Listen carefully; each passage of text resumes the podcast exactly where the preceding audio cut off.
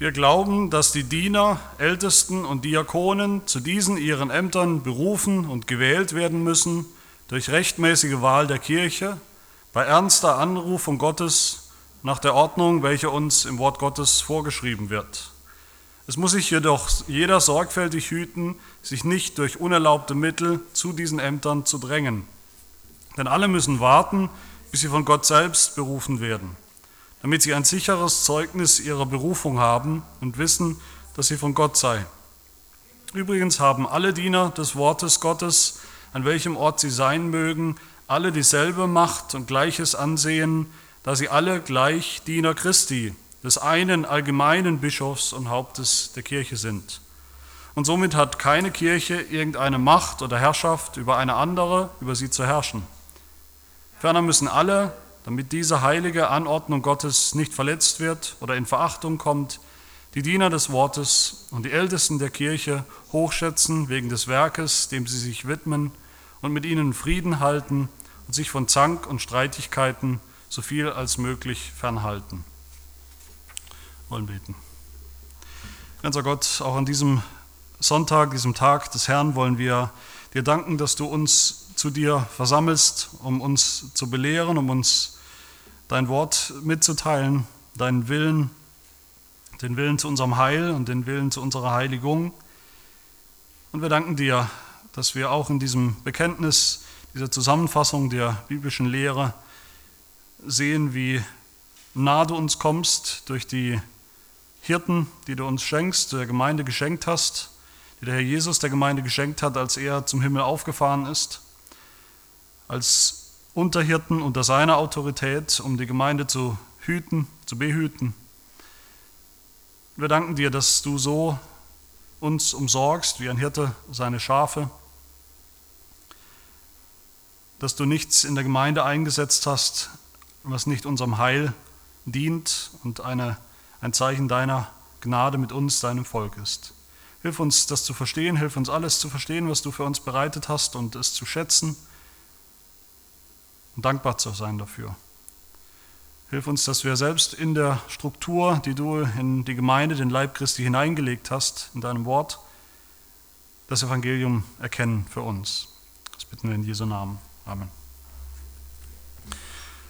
So, letztes Mal haben wir über die Leitung der Kirche gesprochen, eigentlich über die Notwendigkeit, warum wir sowas brauchen. Warum brauchen wir alle Gemeindeleitung, also eine Gemeinde, die geleitet wird durch Menschen, durch Männer, die Ämter innehaben, die berufen sind zu diesem besonderen Amt. Warum ist das wichtig, notwendig und, und was ist der Nutzen für uns, der geistige Nutzen? Damit haben wir uns letztes Mal beschäftigt und heute geht es jetzt darum, eigentlich eine Verlängerung oder eine Erweiterung. Erstmal wird nochmal gesagt, welche Ämter gibt es überhaupt in der, in der Gemeinde, in der Kirche und wie, wie kommt man zu so einem Amt? Wie wird man berufen? Und wie soll die Gemeinde mit diesen Amtsträgern umgehen? Brummt. Ähm, das kam letztes Mal etwas zu kurz. Ich habe mich letztes Mal beschränkt eigentlich auf die Notwendigkeit und den Nutzen von Gemeindeleitung, aber auch in Artikel 30 wurden ja schon die Ämter aufgezählt. Und dazu habe ich nur, nur im, im Vorbeigehen was gesagt. Wenn wir nochmal reinschauen schnell, das ist auch wichtig als Grundlage für Artikel 31. Artikel 30 beschreibt die, die Gemeindeleitung und da heißt es, das ist die geistliche Verwaltung, die uns Gott selbst in seinem Wort gelehrt hat. Nämlich, dann wird es aufgezählt, was ist diese Leitung der Gemeinde? Nämlich, dass in ihr Diener und Pastoren sind, also Diener und Pastoren ist ein und dasselbe, Kirchendiener, also Diener des Wortes, Pastoren, um zu predigen und die Sakramente zu verwalten, das ist das erste Amt, was erwähnt wird in Artikel 30. Außerdem Älteste und Diakonen, welche gemeinsam mit ihnen, also mit den Pastoren, Pastoren, älteste Diakone bilden gemeinsam das Presbyterium oder den Kirchenrat, heißt es da. Also drei Ämter werden da erwähnt, äh, nicht nach dem Motto drei, es könnten aber auch fünf sein, es gibt auch mehr als, als einfach nur ein Teil, sondern das sind die drei. Und jede wahre konstituierte Kirche braucht alle drei. Ähm, und auch die Funktion ist nicht zufällig. Was sind die Funktionen, die hier aufgezählt sind? Pastoren tun was? Sie sind die Lehrer, sie lehren. Älteste sind zuständig, heißt es hier, für die, für die Zucht der Gemeinde, für die Verwaltung, heißt die Leitung der Gemeinde, also Regierung ist auch so ein alter Begriff, das eigentliche Leiten und, und beaufsichtigen und überwachen. Und Hilfe und Trost wird gesagt von den Diakonen. Und damit wird eigentlich das, der ganze Dienst der Gemeinde zusammengefasst, mit der Lehre, mit der Leitung und mit dem, mit dem Dienst. Ähm, da haben wir jetzt also drei Ämter, habe ich gerade gesagt. Da gibt es ein bisschen Diskussion innerhalb der auch reformierten Welt. Ähm, gibt es zwei Verständnisse. Manche sagen, es gibt eigentlich nur zwei Ämter in der Kirche. Ähm, das eine ist das Ältestenamt und dazu gehört der, sowohl der Pastor, der studiert hat, auch ein Ältester, aber ein spezieller Ältester, eben ein, in manchen Kreisen heißt es dann ein, ein, ein äh, lehrender Ältester. Und äh, die Ältesten sind natürlich auch Älteste, sie sind regierende Älteste, die nicht unbedingt lehren. Ähm, also man hat dann auch Pastor, Ältester und Diakon, aber Pastor und Ältester gehören eigentlich zu dieser einen Klasse von, von Ältesten, sagen manche.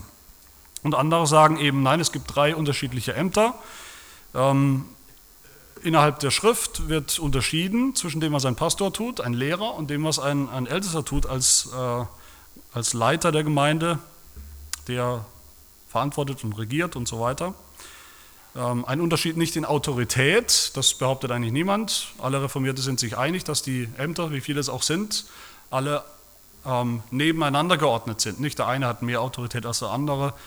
Ähm, nicht ein Pastor sagt den Diakonen, was sie zu tun haben, oder der Älteste sagt dem Pastor, was er zu tun hat. Äh, das, ist, das sind Ämter, die nebeneinander stehen, nicht, nicht hierarchisch. Ähm,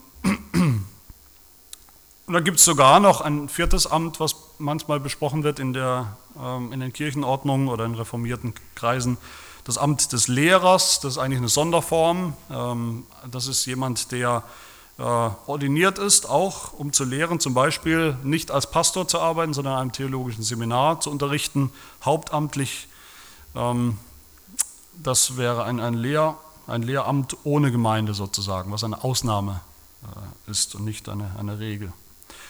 Das ist meine Überzeugung und unsere Überzeugung, auch nach unserer Kirchenordnung. Diese drei bzw. vier Ämter, unsere Kirchenordnung hat sogar noch Raum eben für diesen Theologieprofessor zum Beispiel. Und wenn wir das nochmal anschauen, kurz diese drei Ämter, dann sehen wir, wie gesagt, das Pastorenamt ist vor allem das äh, Amt des Dienstes am Wort, also Wortverkündigung, Lehre, eine spezielle Berufung für einen geistlichen Dienst mit entsprechender Ausbildung. Ähm, auch das finden wir schon in der Heiligen Schrift. Lasst euch das nicht einreden, was immer wieder Christen sagen. Ja, wir finden niemals in der Schrift, dass Theologen eine Ausbildung brauchen, ein Studium brauchen, was auch immer. Doch, wir finden in der Schrift tatsächlich, dass die, die äh, gepredigt, verkündet haben, ausgebildet wurden. Nicht unbedingt an theologischen Seminaren. Gut, Paulus hat durchaus auch eine sehr gute theologische Ausbildung genossen, auch bevor er ähm, Apostel wurde. Aber auch im Alten Testament sehen wir das genauso. Nicht immer eine formale Ausbildung, aber es war durchaus eine Ausbildung, die man immer wieder findet.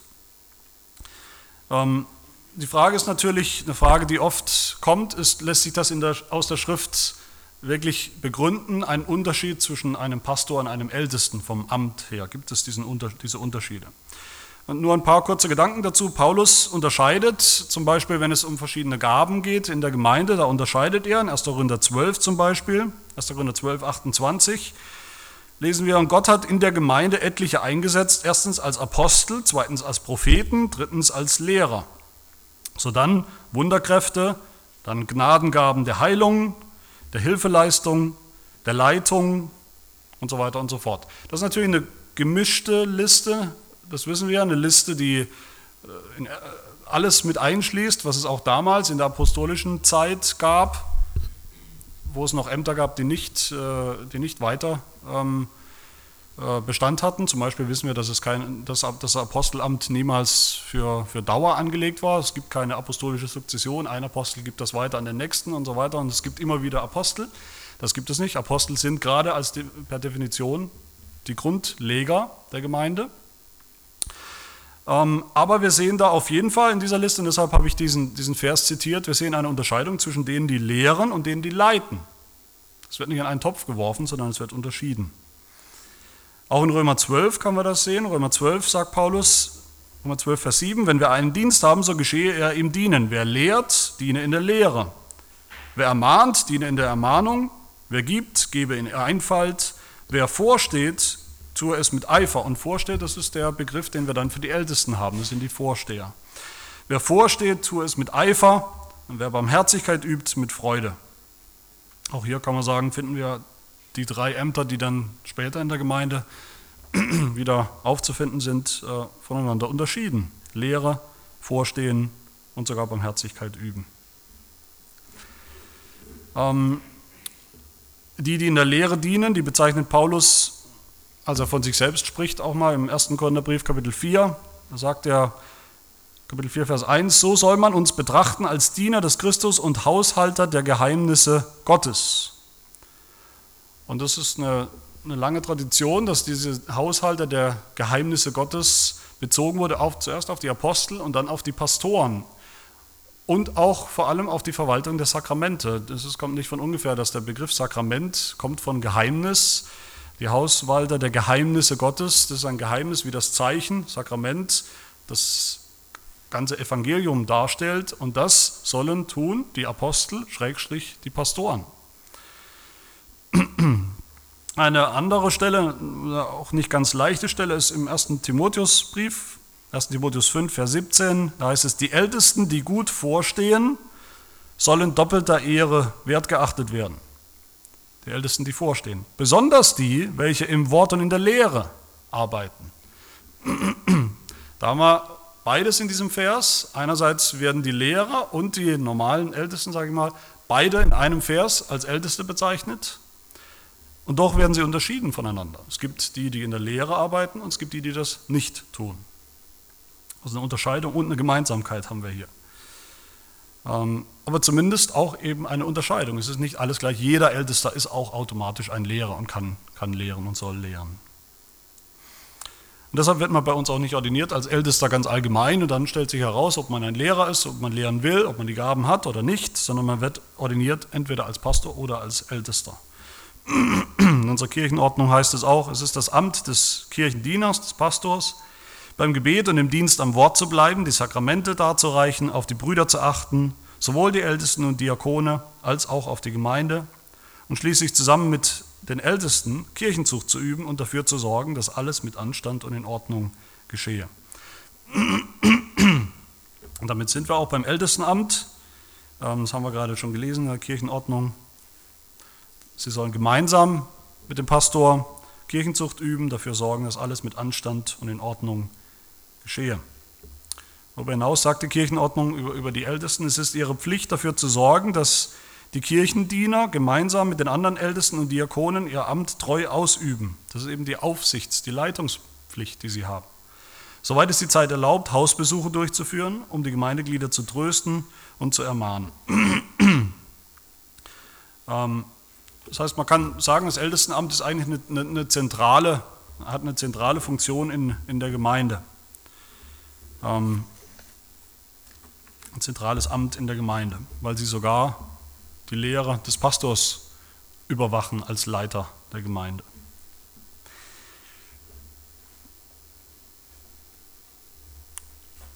Wir haben auch schon vorher mal gesehen in dem Artikel über die Merkmale einer wahren Kirche. Was macht eine wahre Kirche aus? Dass eine wahre Kirche, äh, zwei der Merkmale sind Predigt und Sakramente und das dritte war Kirchenzucht. Und das sind die zwei Ämter, die wir jetzt gerade angeschaut haben. Predigt, Sakramente, das, das ist die Aufgabe des Pastors. Und Kirchenzucht ist die Aufgabe vor allem der Ältesten, mit, unter Mithilfe natürlich des Pastors. Ähm, das heißt, da sehen wir schon in den Merkmalen, was macht eine wahre Kirche aus, äh, hängt eigentlich auch das Amtsverständnis mit drin. Weil nach unserem Verständnis ist nicht, ein, nicht Predigt des Evangeliums da, wo irgendjemand meint, er hat irgendwas zu sagen. Ja? Sondern Predigt des Evangeliums setzt voraus, dass da ein von Gott berufener Prediger ist. Und Sakramente setzt auch etwas voraus, nämlich dass da einer ist, der das tun darf, die Sakramente verwalten. Das darf nicht jeder, einfach, wenn er Lust hat. Zu Hause, ich habe ein bisschen Wein, ein bisschen Brot da und wir sind drei Christen, also machen wir ein fröhliches Abendmahl. Ähm, habe schon den Vers aus Römer 12 zitiert, jetzt über Älteste nochmal, wo es heißt, wer vorsteht, der tue es mit Eifer. Oder 1. Timotheus 5, auch die Ältesten, die gut vorstehen, sollen doppelter Ehre wertgeachtet werden. Ähm, vorstehen. Der Begriff zeigt eigentlich schon, schon sehr deutlich, ähm, es ist ein, ein, ein, Aufsichts-, ein Aufsichtsamt, was die Ältesten haben. Hat auch mit Lehre zu tun. Sie lehren nicht selber, aber sie, sie wachen über die Lehre. Sehr, sehr, ähm, da gibt es auch Praktiken in reformierten Kirchen, die zum Teil sehr deutlich sind und auch sehr gut symbolisch. Zum Beispiel in holländischen reformierten Kirchen ist es oft so, dass äh, vor Beginn des Gottesdienstes Abkündigungen und so weiter, das machen die Ältesten, die entscheiden, was in der Gemeinde passiert. Der Kirchenrat tut das. Sie kündigen ab, was wann und wie gemacht wird. Ähm, sie leiten zum Teil auch durch den ersten Teil des Gottesdienstes oder in, ja, in dem ersten Teil. Und dann, wenn der Prediger, der Pastor als Prediger kommt, dann schütteln sie ihm die Hand davor und nach der Predigt. Was bedeutet, wir übertragen dir dieses Amt, du sollst jetzt predigen unter unserer Aufsicht und danach schütteln sie ihm die Hand und sagen, du hast es gut gemacht unter unserer Aufsicht. Ja? Das ist so ein bisschen Symbolik, aber die, die deutet an, dass die Ältesten eben nicht, ähm, nicht irgendwie ein äh, einfach nur da sind, sondern äh, sie sind repräsentativ für die ganze Gemeinde. Diakone, äh, ihre Aufgabe ist, wie es der Name schon sagt, das Dienen. Diakonos heißt der Diener. Ähm, was übrigens nicht bedeutet, überall, wo steht in der Bibel, dass jemand gedient hat, ist ja auch ein Diakon nach Amt. Das ist auch immer so eine Diskussion. Ja, aber da gibt es doch, gibt's doch Frauen in der, in der Bibel, im, ähm, was ist im Römerbrief am Ende. Äh, die, die, die Phoebe, äh, die, von der heißt es doch, sie, sie hat gedient, äh, also war sie doch eine Diakonin, kann man doch auch Frauen ordinieren in dieses Amt. Ähm, nein, nur weil jemand dient, ist er nicht gleich im technischen Sinn auch ein Diener. Sie dienen, sie haben die Aufgabe zum Beispiel in der Bibel im Neuen Testament die Liebesgabe, also die Kollekte der Gemeinden zu sammeln und nicht nur zu sammeln, ins Körbchen und irgendwie abzu, abzulegen, sondern auch zu verteilen, wie es die Leute in den Gemeinden brauchen praktische und geistliche Bedürfnisse zu stillen, auf Fremden, Fremde zuzugehen, auch Leute zu Hause zu besuchen, wo sie Not haben, wo sie einsam sind, die Witwen und Waisen und so weiter und so fort. Ähm, was ich noch dazu sagen will, ist, dass diese drei Ämter, die hat niemand, auch nicht Paulus oder irgendjemand im Neuen Testament einfach so aus dem Nichts heraus, ja übrigens, auch nicht Jesus, wir brauchen jetzt drei Ämter in dieser Gemeinde, ich fahre auf in den Himmel, dann gebe ich euch diese drei Ämter. Die kommen nicht aus dem Nichts, sondern die sind angelegt schon, wie alles andere eigentlich im Neuen Testament, im Alten Testament. Im Alten Testament nicht strikt verbunden, aber im Alten Testament sehen wir auch drei Hauptämter, die das Volk Gottes hatten. Und wenn sie sie nicht hatten, war das ein Problem, dann mussten sie geschaffen werden. Und was waren diese drei Ämter? Das waren einmal Propheten, das ist ein sehr wichtiges, prominentes Amt. Propheten haben was getan, sie waren zuständig für die Lehre, die Verkündigung des Wortes Gottes. Auch da, äh, wo es Bibel, Altes Testament noch nicht gab, da waren sie besonders diejenigen, durch die Gott gesprochen hat, das, was dann Bibel wurde. Durch Propheten, das waren die Lehrer. Dann gab es Priester. Die Priester hatten nicht die Hauptaufgabe, es ist wie gesagt nicht, nicht streng zu trennen im Alten Testament, aber die Hauptaufgabe der Priester war nicht die Lehre, sondern zu dienen, im Tempel zu dienen. Und dann gab es, was war das dritte wichtige Amt? in Israel waren die Könige. Die Könige haben geherrscht über das Volk. Und wir sehen, die Könige waren nicht ungeistlich, nur sozusagen weltliche Herrscher. Nein, die hatten auch eine geistliche Aufgabe. Und, und, und es, ist fließend. Es gibt Könige, wir denken an David zum Beispiel, die waren auch Propheten. Und es gibt äh, über, äh, Überlappungen. Ähm, Melchisedek, auch sehr bekannt natürlich, ein, ein Priester und ähm, König, ja, sein Name sagt das schon. Aber diese drei Hauptämter mit ihren Hauptaufgaben sind schon Schatten oder Vorbildungen der drei Hauptämter im Neuen Testament in der, in der Gemeinde. Prophet, Priester und König. Ähm, natürlich die drei Ämter, die dann unser Herr Jesus Christus vor allem auch ganz deutlich ausgefüllt hat, als er kam und sie noch heute ausfüllt. Das zu den drei Ämtern und dann jetzt kurz zu dieser Frage, wie, die hier angesprochen wird in äh, Artikel 31. Wie wird man eigentlich berufen? Und da ist ganz klar, Berufung, unser Bekenntnis sagt, Berufung zu irgendeinem Amt muss immer von Gott selbst kommen. Das ist nicht eine Sache, die die Kirche einfach ausmacht oder eine Sache der apostolischen Sukzession oder was auch immer, weil mein Vater schon Pastor war, bin ich auch Pastor oder sowas gibt es nicht. Ähm, es heißt hier in unserem Bekenntnis, niemand soll sich zu diesen Ämtern drängen.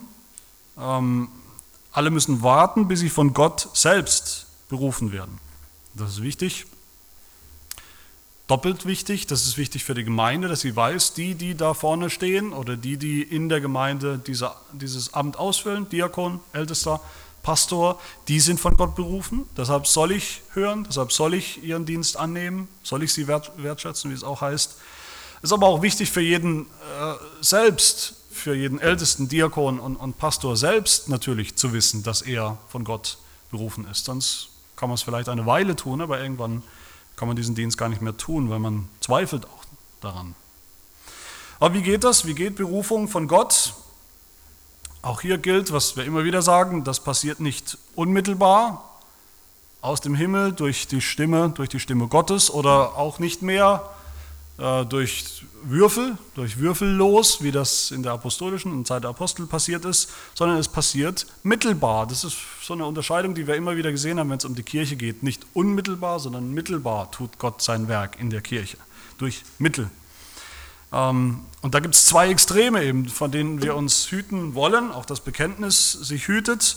Eben auf der einen Seite ist das, was die Täufer ähm, vertreten haben und noch heute tun, in, in unterschiedlichen Traditionen, kirchlichen Traditionen, nämlich eine Berufung, dass die Berufung einfach sozusagen von Gott direkt äh, durch irgendein inneres Licht, eine Erleuchtung, dass ich einfach eine Stimme höre, ob ich es jetzt wirklich höre, äh, hörbar oder einfach in mir drin, eine direkte Offenbarung Gottes und dann weiß ich, ich bin berufen zu diesem Amt. Das gibt es viele, die das heute noch so sagen, gerade im pfingstcharismatischen Bereich. Da wird nicht, da darf man fast nicht hinterfragen. Wenn jemand sagt, Gott hat mich berufen, dies oder jenes zu tun, dann ist das sozusagen das, das Ja und Amen. Dann gibt es da nichts zu prüfen. Und das andere Extrem ist natürlich die, die, die katholische Kirche, damals auch eben im Blick von, von Guy Debré, als er diesen Artikel verfasst hat. Ähm, da wird eben in der Kirche unter sich ausgemacht sozusagen. Wer ist der nächste Bischof, der nächste Papst, der nächste äh, Diakon, Subdiakon und wie sie alle heißen. Ähm, das ist eben da äh, Teil, des, Teil des Systems. Ähm, das, das, sind die zwei Extreme. Und vor beiden müssen wir uns äh, schützen und bewahren. Und wir sehen in der Bibel eben, dass, dass es dass der, der wahre Weg eben irgendwo in der, dazwischen ist. Zum Beispiel äh, sehen wir bei Judas, Judas äh, war tot, als Apostel hat er gefehlt. Apostelgeschichte 1 fängt er gleich damit an, dass das ein Problem ist. Da fehlt einer, da fehlt ein, ein, ein Apostel. Und da war die ganze Gemeinde involviert. Die ganze Gemeinde war involviert. Es gab dieses, es wurde eben äh, das Los geworfen, gewürfelt. Und dann wurde äh, Matthias als neuer Apostel anerkannt. Äh, auch in der Apostelgeschichte 6 sehen wir das, die Wahl der ersten Diakonen. In Apostelgeschichte 6, Vers 3 heißt es, darum ihr Brüder, also auch da wird nicht nur die Kirche angesprochen, nicht nur die Amtsträger, die machen es unter sich aus, wen sie jetzt als neuen, neuen Apostel oder als Diakone bestellen. Nein, ihr Brüder, wird die ganze Gemeinde angesprochen. Ihr Brüder, seht euch nach sieben Männern aus eurer Mitte um, die ein gutes Zeugnis haben und voll Heiligen Geistes und Weisheit sind, die wollen wir für diesen Dienst einsetzen. Also die Apostel haben sie dann eingesetzt. Das heißt, die Gemeinde hat gebetet, die Gemeinde war involviert und die Apostel haben dann die Hände aufgelegt. Das war das Muster, was wir da sehen. Auch in Apostelgeschichte 13, sicher, man muss immer dazu sagen, Apostelgeschichte waren andere Zeiten, man kann nicht alles eins zu eins übertragen, aber es ist ein wichtiges Prinzip auch hier, dass die Rede davon, dass Barnabas, Simeon, Paulus und noch andere mehr äh, als Propheten, als Lehrer sich irgendwie hervorgetan haben, anscheinend, mit Begabung hervorgetan haben. Dann heißt es, als sie nun dem Herrn dienten und fasteten, sprach der Heilige Geist zur Gemeinde. Das ist eben dieses Besondere der Zeit direkt. Und der Heilige Geist hat gesagt, sondert mir Barnabas und Saulus aus zu dem Werk, zu dem ich sie berufen habe. Das heißt, es ist das Werk des Geistes, sie zu berufen. Der Heilige Geist hat sie berufen, aber der Heilige Geist sagt der Kirche, sondert sie jetzt aus. Macht deutlich, dass ihr sie auch anerkennt. Also nicht entweder oder, sondern beides. Und dann heißt es im nächsten Vers, da fasteten sie, also die Gemeinde fastete, betete sie und legten ihnen die Hände auf und ließen sie ziehen. Das ist Ordination, nichts anderes. Der Heilige Geist hat sie berufen, die Gemeinde hat sie ordiniert, gesagt, ihr seid jetzt Apostel, Lehrer, Propheten. Ähm, beides muss da sein. Und manchmal sagt man, und ich denke, es ist eine hilfreiche Unterscheidung, man redet von der äußeren und der inneren Berufung zu einem Amt. Und oft hat man, nicht immer, aber oft hat man zuerst eine innere Berufung, das wächst vielleicht über Zeit, dass man denkt, ich, ich würde das gern, ich würde gern lehren, ich, mich interessiert das und ich finde das spannend, biblische Lehre. Und vielleicht habe ich da eine, eine Gabe und ich würde das gerne machen.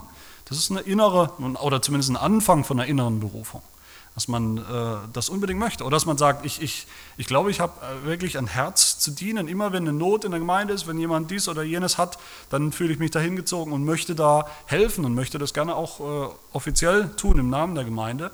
Das ist sozusagen der Anfang einer inneren Berufung, aber das reicht nicht. Dazu kommen muss die äußere Berufung von der Gemeinde, dass sie sagt, ja, wir, äh, wie es hier heißt, wir sondern dich aus, wir ordinieren dich zu diesem Amt, wir erkennen das an. Aber auch umgekehrt müsste man sagen, würde das auch nicht reichen, wenn, wenn jemand sagt, du bist jetzt, du sollst dieses oder jenes machen. Und die innere Berufung fehlt völlig bei jemandem. Das würde auch nicht gehen. Es gehört beides zusammen. Ähm, ich kann mich erinnern an mein Studium im, in einem theologischen Seminar, da ging es jedes Jahr, äh, zu Anfang des Studienjahres haben sich die neuen Studenten vorgestellt und irgendwann hat sich das so eingependelt, ich glaube, das habe ich schon mal erzählt, dass der eine den anderen übertrumpfen musste damit, dass er gesagt hat, wie ungern er eigentlich dieses Amt des Pastors oder das, das, das Studium zum Pastor machen will. Ich, ich, wollte das überhaupt gar nicht, ich, ich wollte lieber was anders machen, aber der Heilige Geist hat mich dazu gezwungen fast schon. Und ich habe mir gedacht, meine Güte, wie schlimm ist das, wenn du keine eigene Leidenschaft hast für dieses Amt und, und, und wie unbiblisch auch. Ähm, 1. Timotheus 3 finde ich ein wichtiges Wort, was da drin steht. Da heißt es, glaubwürdig ist das Wort, wer nach einem Aufseherdienst trachtet, der begehrt eine vortreffliche Tätigkeit. Und dann haben wir gleich zwei äh, starke, eigentlich emotionale Wörter nach einem Aufseherdienst trachten. Nach etwas trachten, das tut man ja mit Leidenschaft. Man will es unbedingt haben. Und das zweite Wort ist, der begehrt eine vortreffliche Tätigkeit. Auch das ist ein starkes Wort. Es ist nicht so, ja, der Heilige Geist hat mich über den Kopf geschlagen, jetzt mache ich es halt mal. Das ist, das ist ein Begehren, ein Trachten danach. Das ist eine innere Berufung, wie es Paulus später sagt, sogar ein Zwang. Weh mir, wenn ich nichts verkündige.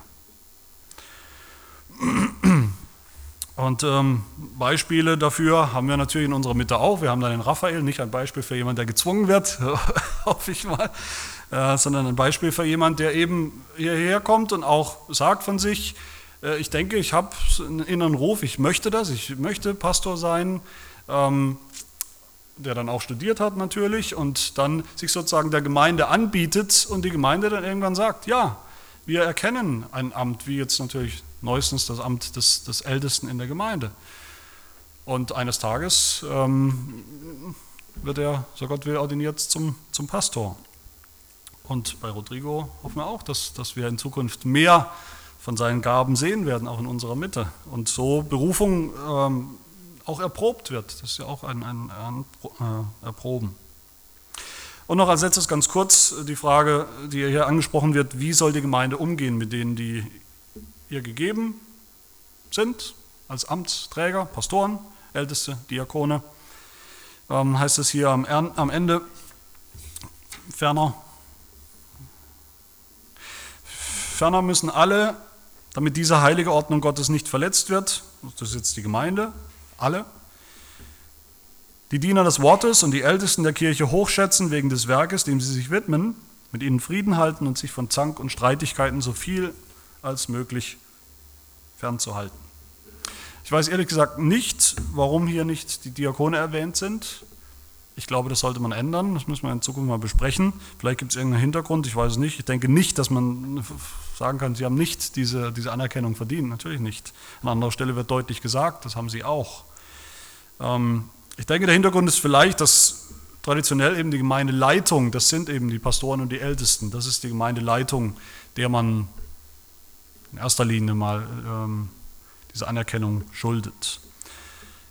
Ähm, das ist klar, denke ich, diese, diese Haltung der Gemeinde, wenn Gott derjenige ist, der beruft, ultimativ, und die Kirche bestätigt das, dann folgt daraus automatisch eine gewisse Autorität. Das ist nicht nur was, was die Gemeinde ausgemacht hat, jetzt nehmen wir mal den, der ist jetzt mal unser Pastor, jetzt nehmen wir mal den, der soll mal Ältester oder Diakon sein. Wenn Gott berufen hat dazu, dann kommt das mit einer äh, gewissen Autorität daher. Gott, äh, wir können nicht diejenigen, die Gott berufen hat, geringschätzen. Das, das geht nicht.